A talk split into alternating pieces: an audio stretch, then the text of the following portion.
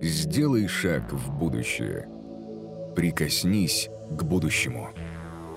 Изучай будущее. Здесь начинается будущее. Реформ. Winning the Hearts. Давайте представим, что мы перенеслись на тысячу лет назад. На дворе 1021 год, мы где-нибудь в Ватикане, на Международном конгрессе виднейших интеллектуалов и трендсеттеров того времени. Тогда их называли мудрецами, философами и богословами. Так вот, в 1021 году вряд ли кто-нибудь сказал бы, что ближайший век будет самым важным в истории человечества и изменит все. За 11 век глобально ничего не изменилось в человеческой истории. Изменился максимум дизайн рыцарских доспехов. Прошло несколько войн, но жизнь в 1021 году и в 1121 году, надо сказать, не особо отличалась. Кажется, сегодня все совершенно иначе. Время очень сильно ускорилось. Наш следующий спикер задается вопросом, а что если 21 век станет самым значимым и революционным в человеческой истории? Но, конечно, даже если это так, все не так радужно. Эти революционные изменения могут нас задеть, и надо готовиться к этому заранее. Почему? И как это сделать, расскажет блогер-миллионник, лауреат премии «Просветитель», популяризатор науки Артур Шарифов. Привет, меня зовут Артур Шарифов. Э, на самом деле Гриша только что представил не все мои регалии. Судя по всему, я еще сегодня первый спикер, который выступает стоя и выступает э, отсюда из студии. Э, вот. А рассказывать я буду о многих интересных вещах. И когда я готовил этот доклад, некоторые из них тоже казались для меня очень новыми. И начнем мы немножко издалека. Итак, жить сегодняшним днем бывает круто, говорят нам многие. Проживать каждую минуту здесь и сейчас, знаете, быть в моменте. Конечно, никто из нас не живет мгновением постоянно. Обычно это такие редкие моменты, такие как, например, выбросы адреналина, романтический ужин с любимым человеком. Но это редкие, важные, запоминающиеся, но, как правило, редкие моменты. По большей части мы проживаем вчера или завтра. Мы либо разбираем свои решения, принятые в прошлом, и пытаемся понять, как они сказались на том, где мы находимся сейчас – либо думаем о том, как нам поступить в будущем, чтобы пожинать плоды этого уже тогда. И основываясь на своем предыдущем опыте, мы это делаем, конечно. Оглядываясь назад, рефлексируя на тему правильно или неправильно принятых решений в жизни, нетрудно заметить, что некоторые моменты были важнее других. Некоторые решения, которые мы принимали, оказались намного более влиятельными. И некоторые из них очевидны. Выбор места учебы, переезд в другой город или даже в другую страну. Эти моменты это те моменты, по которым сразу понятно, что решение, которое ты примешь сейчас, оставит такой след, который будет тянуться за тобой еще очень-очень долго, а может быть и всю жизнь. Но вот что с теми моментами, когда мы не понимаем своей реальной ответственности? Что с теми моментами, когда ты принимаешь решение, но в момент даже не знаешь и не догадываешься о его долгосрочных последствиях?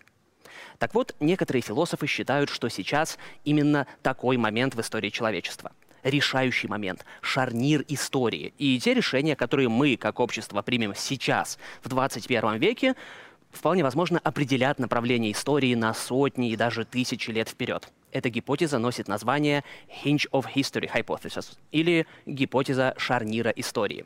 И эта гипотеза затрагивает намного больше, чем, условно говоря, распространенная сейчас идея о том, что пандемия COVID-19 изменит все. Она это не отрицает, но она смотрит сильно дальше, в будущее. И я уже вижу вопрос, который каждый слушающий сейчас справедливо может задать мне и задать себе. Откуда у нас хватает наглости думать, что мы настолько важны, что именно нас можно считать самым влиятельным поколением людей за всю историю? Как же другие столетия и тысячелетия? Не знаю, древний мир, э, Римская империя, зарождение самых влиятельных религий, которые вообще-то, на секундочку, определяли образ жизни людей на тысячелетия вперед и во многом определяют наш современный образ жизни. Эпоха просвещения — это что, все шутка для нас? Мы вернемся к этому вопросу чуть позже. Но давайте начнем с того, как нам вообще пришло это в голову.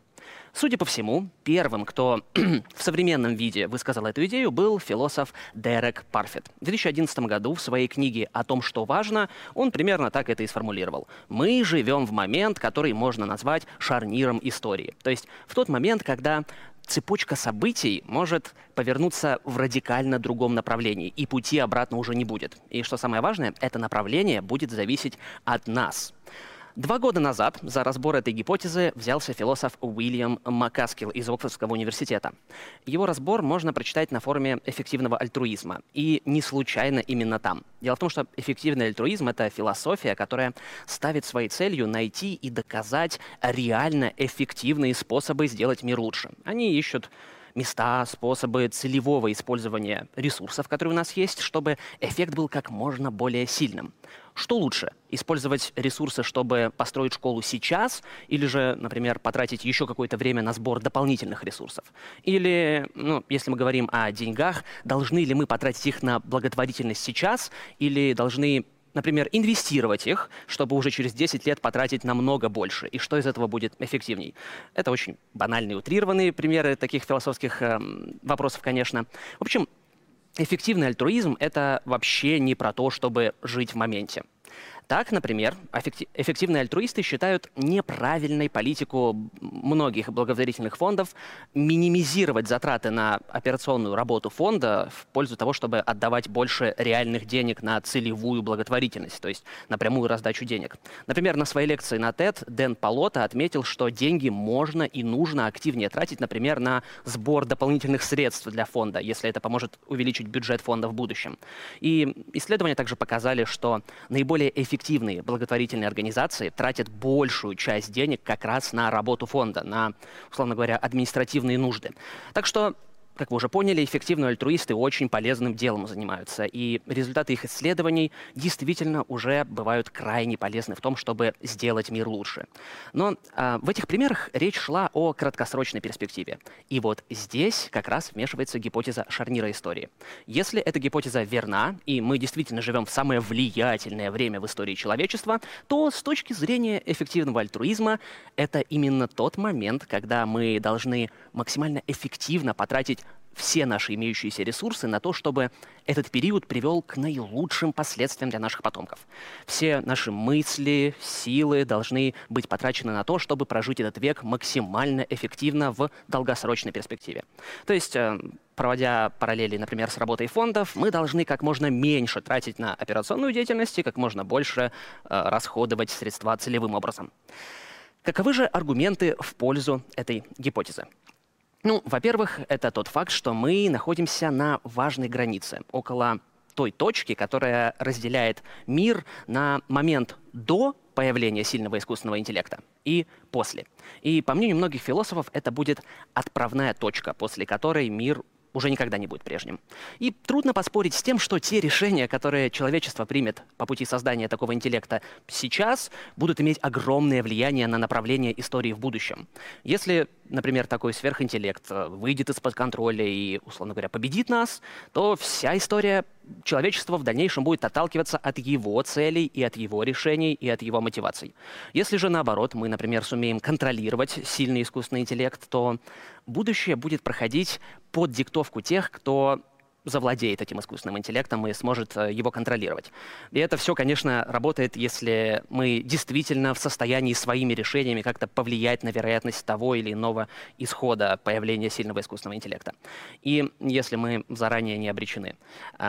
Если это не так, то в зависимости от инженерных идей, от их воплощений и от их применения сейчас будет зависеть весь образ жизни будущих поколений. В общем, выглядит эта картина так, как будто у нас есть несколько возможных сценариев развития человечества на тысячелетия вперед, и все они исходят из одной точки. И эта точка находится очень близко к нам. И именно в наших силах направить человечество в самом благоприятном направлении. Другое дело, что трудно понять, какое направление будет наиболее правильным и благоприятным. Второе — это экзистенциальный вопрос. Конечно, искусственный интеллект — это не единственная угроза выживанию человечества. Но Помимо этого, по мнению многих, сейчас тот момент, когда эта угроза, возможно, необычайно велика. Необычайно — это ключевое слово. Мы накапливаем в своих руках все более сильные, мощные технологии, которые уже наверное, способны стереть нас с лица Земли. И эти технологии развиваются очень быстро, быстрее, чем развиваемся, например, мы сами, наш разум, чем наши философские концепции, наши идеи. Таким образом, вот в какой ситуации мы сейчас оказываемся. У нас есть огромные ресурсы для того, чтобы очень легко себя уничтожить но при этом у нас недостаточно мудрости, чтобы этого случайно или специально не сделать. Речь как, например, уже про существующие арсеналы ядерного оружия, готовые к тому, чтобы быть примененными в любой момент, так и про какие-то потенциальные технологии, например, те, с помощью которых мы сможем делать себя сильнее из области какой-нибудь синтетической биологии. Не стоит также забывать и об изменении климата мы в том положении, когда потребление энергии неуклонно растет. А вот знание о том, как сделать так, чтобы это наносило значительно меньший урон нашей собственной планете, у нас, к сожалению, пока недостаточно. У нас большие потребности в энергии, но мы пока не можем добывать ее из безопасных источников в достаточных объемах. И Будем честными, не всегда даже самовозведение этих безопасных источников обходится нам без потерь.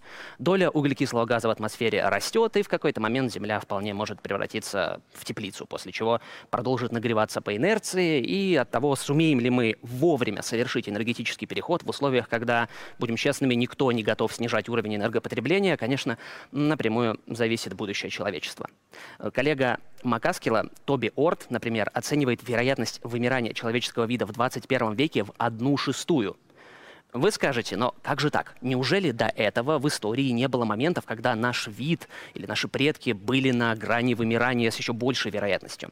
Тут нужно помнить, что мы говорим о чем-то вроде коэффициента влиятельности. Дело в том, что наши предки находились на грани, на грани вымирания не по тем же самым причинам, по которым находимся мы. Мы можем умереть по нашей вине. И точно так же именно в наших силах это предотвратить. В этом и заключается влиятельность. Мы можем на это повлиять. Мы ведь не виним вымирающие виды в том, что они находятся на грани исчезновения. Однако трудно поспорить с тем, что ядерная война — это наших рук дело и наших умов дело.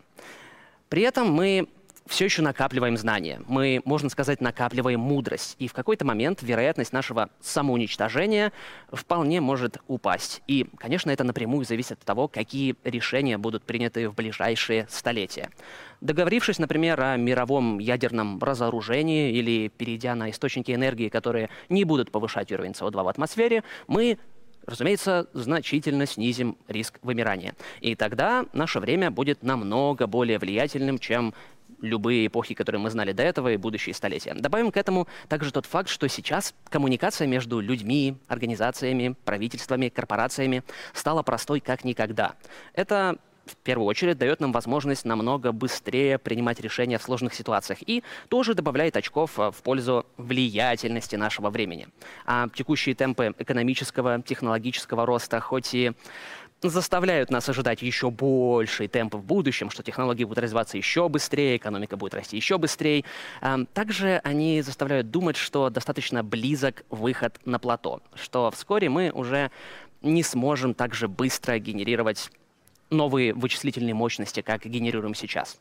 И если всех этих аргументов достаточно для того, чтобы считать нашу эпоху самой влиятельной э, в истории человечества, значит, с точки зрения эффективного альтруизма, именно сейчас мы должны инвестировать как можно больше ресурсов для создания наиболее благоприятной среды для жизни нашим потомкам. Но что если это не так?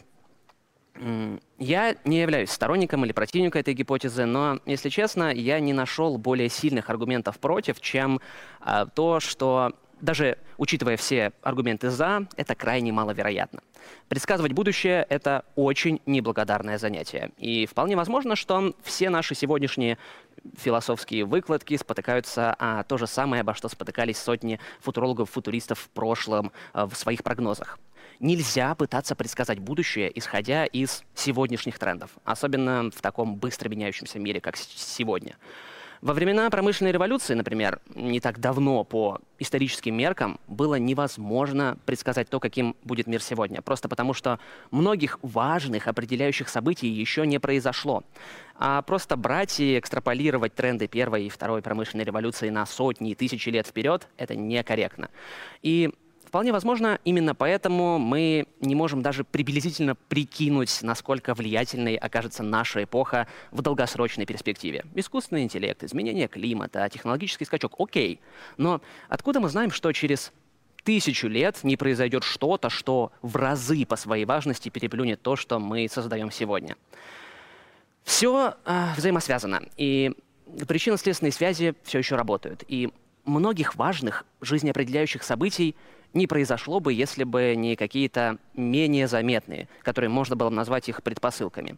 И если рассуждать с такой точки зрения, то вся история человечества состоит из одних только шарниров, каждый из которых немножечко корректирует угол поворота. А такие важные большие события, то, что представляется нам как большой шарнир, вроде, например, эпохи просвещения, оказывается, если присмотреться внимательней, тоже состоит из маленького количества небольших шарнирчиков, без которых эпоха просвещения никогда бы не наступила. В таком случае можно сказать, что все эпохи равнозначны. Поэтому вопрос о том, насколько влиятельна наша эпоха, можно вполне себе на этот вопрос можно вполне себе достоверно ответить, если понять, а что мы вообще считаем влиятельным. Это влияние, которое на будущее оказывает каждый отдельно взятый человек, ну, сомнительно, учитывая, что на Земле живет больше 7 миллиардов человек. Э, возьмем, например, те моменты, когда численность нашего вида еще измерялась в тысячах. Не были ли те люди по отдельности гораздо влиятельнее нас? Кроме этого, вероятность того, что гипотеза верна или неверна, может быть разной в зависимости от того, как мы вообще измеряем влиятельность. Считаем ли мы влиятельным самый поворотный момент вне зависимости от того, какой осознанный вклад мы в это вносим. Или же, как по мнению лонгтермистов, это тот период, как определил его Макаскил, эпоха TI, влиятельная эпохи, влиятельная эпохи TJ, если вы предпочли бы дать альтруисту из эпохи TI дополнительные ресурсы, чтобы они были потрачены напрямую, а не накоплены, и это было бы эффективнее, чем если бы мы дали эти ресурсы альтруисту из эпохи TJ. И это на самом деле намного более насущный вопрос, чем кажется. Должны ли мы постараться вложить все, что у нас есть, в то, чтобы прожить эту эпоху максимально эффективно, или же мы должны передать эту эстафету в будущее. А может быть, ключевой момент истории уже позади, и тогда уже поздно. На этом заканчивается моя лекция. Я бы хотел добавить к ней э, вот что. Если вдруг вы э, знак, э, не знакомы с концепциями э, эффективного альтруизма, настоятельно советую вам заглянуть, э, по почитать, например, э, форум эффективных альтруистов, особенно если вдруг у вас очень много денег, вы хотите использовать их на благотворительность, но хотите делать это как можно более эффективно. Лично я нашел там для себя очень много интересных мыслей, э, можно присоединиться, пообщаться, вот настоятельно советую вам это сделать. Спасибо, на этом мой доклад заканчивается. Артур, во-первых, спасибо большое за выступление. Эффективный да, альтруизм. Я старался, старался работать исключительно на тебя. Честно говоря, все время, когда я спотыкался, когда запинался немножко, я просто очень переживал, как ты это воспримешь. Ты будешь слушать, ты тем более вопросами сейчас будешь меня закидывать на эту тему. Я просто болею за эффективный альтруизм, ты же знаешь, да, я да. тоже выступаю за а это где движение. шарф эффективного альтруизма, не знаю, а, ну, кричалки? Я думаю, что мы с тобой сейчас э, на деле покажем нашу приверженность этому движению, но сначала первый вопрос. Прямо здесь? Конечно. Сразу деньги доставать? Э, сколько ты зарабатываешь, да? Значит, э, давай так, представим, что ты зарабатываешь очень много что ты самый богатый человек планеты. У тебя десятки э, миллиардов долларов. Ты Джефф Безос. Я Джефф Безос. Да, что ты а, Во-первых, в первую очередь я сразу напрягусь, потому что а, я люблю волосы на, на своей голове, и мне будет очень грустно, что моя голова будет немножко похожа на яйцо. Во-вторых, буду очень переживать из-за слитых интимных фотографий в интернет. Вот. А, а ты что-то другое имел в виду, да? Нет, я имел в виду, хотя, конечно, смешно, но я имел в виду, что бы ты делал. Вот у тебя очень много денег, ты mm-hmm. такой весь из себя а, что будет делать с деньгами? Uh-huh. Да, хочешь вложиться в то, чтобы наше человечество лучше жило, потому что, возможно, как ты сказал, 21 век самая важная вот такая веха. Если сейчас мы что-то не сделаем, то все может быть плохо. Вот куда деньги вложишь? Во-первых, я, наверное, действовал бы во многом, как э, действует Джефф Безос и другие очень-очень богатые люди. А, я бы точно полетел в космос. С этого начнем. Я бы точно это сделал. А, и скажу честно, это было бы не с точки зрения эффективного альтруизма, а для себя. Я об этом мечтаю, я бы сто процентов это сделал. вот. Ну, а если говорить именно о том, куда я тратил бы деньги на благотворительность, эм, скажу честно, не то, чтобы я слишком много думал о том, что буду делать с гигантскими деньгами, потому что не то, чтобы рассчитывал, что когда-нибудь меня будут. Но сейчас, прикидывая, наверное, особенно исходя из того, что сейчас я немножко погрузился в тему эффективного альтруизма и именно доказательной, можно сказать, благотворительности, а, то, наверное, я бы как можно больше денег вкладывал в изучение, в исследование на тему того, как наиболее эффективно заниматься благотворительностью. А, мне кажется, что именно в долгосрочной перспективе, вот исходя из лонгтермизма, это принесет намного больше э, реальной пользы. То есть э, в будущем просто те люди, которые в будущем будут давать деньги на благотворительность, будут знать, как делать это много более эффективно, если сейчас мы установим, выясним это можно сказать, с математической точностью. Вот, если ты, же, знаком с эффективным альтруизмом, знаешь их выкладки, например, с точки зрения того, как а, как исходя из э, темпов экономического роста сейчас, из э, трендов э, развития рынков, а, посчитать, что будет эффективнее сейчас, вложить какую-то сумму денег в то, чтобы построить что-нибудь, например, а, или же, например, 10 лет поддержать их в инвестициях, чтобы за счет этого свой этот капитал увеличить и вложить уже намного большую сумму. И, соответственно, есть формулы, с помощью которых можно все это посчитать. Кстати, очень советую все это глянуть на форуме эффективного альтруизма. Вот когда я людям рассказываю про эффективный альтруизм, тоже примерно такие же аргументы привожу, они говорят, ну как же так?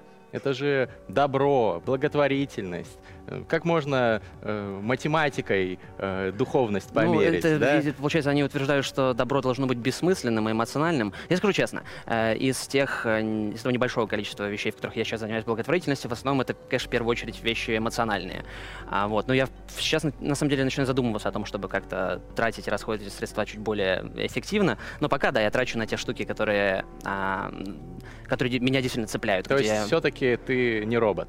А, я не робот, все еще нет. Не а, нет, я понимаю, что похоже немножечко, особенно в моментах, как у меня скрипят э, суставы, да. Но нет, это по другой причине. вот. Так что я просто не думаю, что, что добро должно быть э, неосмысленным, что добро должно быть глупым и непросчитанным. Вполне можно рационально и продуманно делать добро. Как ты думаешь, вот вообще эффективный альтруизм имеет шансы стать э, популярной, мейнстримовой такой концепцией? Потому что сейчас про него знает, мне кажется, очень маленький процент людей. И достаточно много людей по всему миру занимаются благотворительностью. В России, э, может быть, меньше, чем в каких-то других странах, но есть страны, где вообще почти все занимаются. Я видел статистику в Мьянме, бывшей Бирме, там 97, по-моему, процентов э, населения жертвуют. Ну, угу. там э, у них это в, тради- в традициях заложено. Вот, но наверняка там они неэффективные альтруисты, не читали там э, Тоби Орда, Макаскила и прочее. Да, да. Вот, да. как сделать так, чтобы это стало мейнстримом?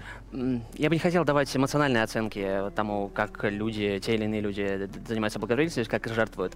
А, но я бы сравнил это, опять же, без каких-либо эмоциональных, с, например, тем, как работает медицина. То есть есть э, какие-то нетрадиционные способы лечения, некоторые из них для каких-то людей работают, а есть, например, доказательная медицина. То есть есть э, то, что мы экспериментально... Э, те моменты, где мы экспериментально установили, что тот или иной препарат или тот или иной метод хирургического вмешательства работает. И здесь, мне кажется, то же самое. Конечно, никогда никто не, бу- не будет такого, что все поймут, что нужно жертвовать рационально, заниматься благотворительностью рационально, но всегда это будет... Во-первых, я уверен, что это будет набирать популярность, потому что, э, в первую очередь, наверное, когда люди занимаются благотворительностью, им было бы намного а, приятнее думать а, о том, что эти деньги будут расходованы более а, эффективно. Но, с другой стороны, есть, например, еще такой момент, что а, когда ты жертвуешь на благотворительности, получаешь сразу какой-то отклик, например, то есть видишь, как твои деньги только что были расходованы, и кто получил от этого какую-то материальную пользу вот в данный момент. А, это, конечно, намного приятнее, чем если ты вкладываешь деньги, например, на далекую перспективу, может быть, даже на что-то, что а, случится уже после твоей смерти, например. Поэтому такие моменты будут всегда. Я думаю, что эффективный альтруизм будет набирать э, популярность, но никогда не станет единственным возможным а, способом думать о будущем и думать о том, как сделать мир лучше. Вот ты говорил про шарнир истории, про то, что, возможно, сейчас самый такой переломный момент. Да. Если это действительно так, ты вдохновлен этим или э, чего больше, вдохновения или страха того, что что-то пойдет не так? Мы а... же можем... Ну, во-первых, судя по всему, если мы действительно живем в этот момент, то когда что-то пойдет не так, нас уже не будет. Это не так страшно. С другой стороны, тут, конечно, есть такой эгоистический момент, что вот, значит, наш момент... Ну, опять же, как я говорил, как мы вообще смеем думать о себе а, в таком ключе.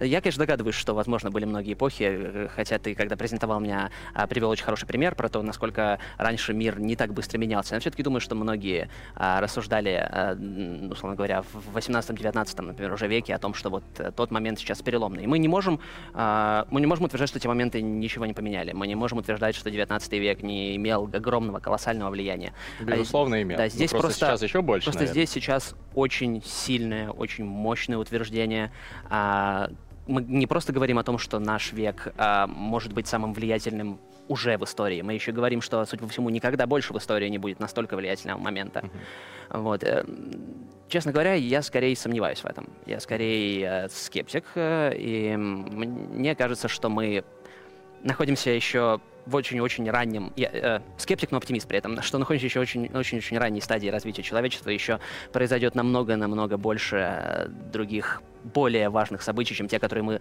даже можем представить себе сейчас в 21 веке. Ну, вот ты приводил как раз, по-моему, Тоби Орда мнение mm-hmm. о том, что одна шестая — это риск для человечества да. вымереть в 21 веке. Ну, это... Пять шестых? Пять шестых — это много достаточно. Ну, представь себе, вот тебе говорят, у тебя есть э, одна шестая вероятность умереть. Ну, как-то вот немножко нервозно становится. Нет? Действительно, да, начинают потеть коленки, или это просто жарко здесь, я не знаю, mm-hmm. в чем причина. Так, а в чем вопрос-то? Ну... Э... Страшно ли мне? Страшно. Страшно ли, ли умирать? Да. Ну, умирать не хочется, конечно, и хотелось бы, чтобы исторический процесс продолжался еще дальше, и чтобы все, что мы сделали, чтобы наши потомки благодарили нас за то, как мы прожили этот э, век, разумеется.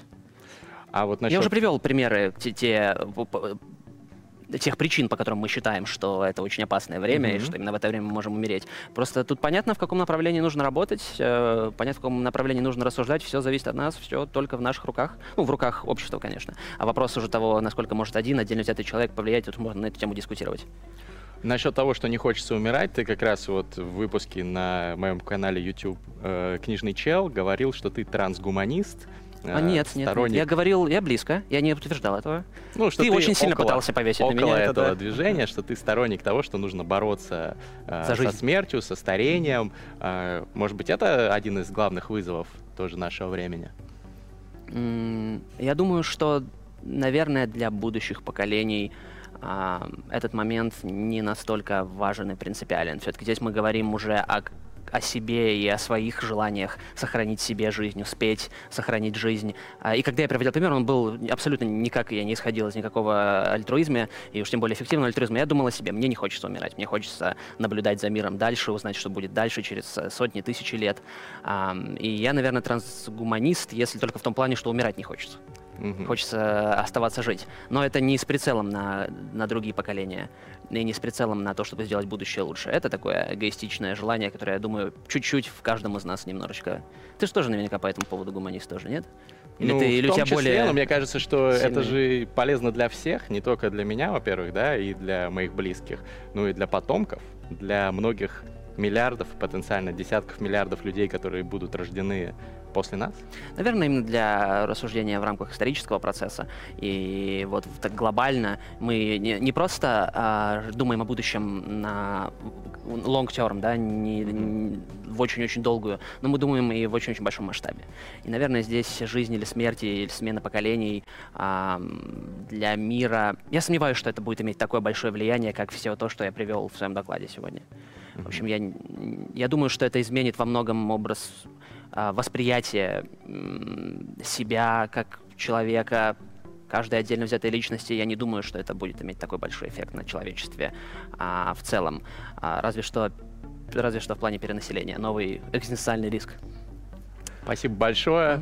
С нами был Артур Шарифов, а мы продолжаем.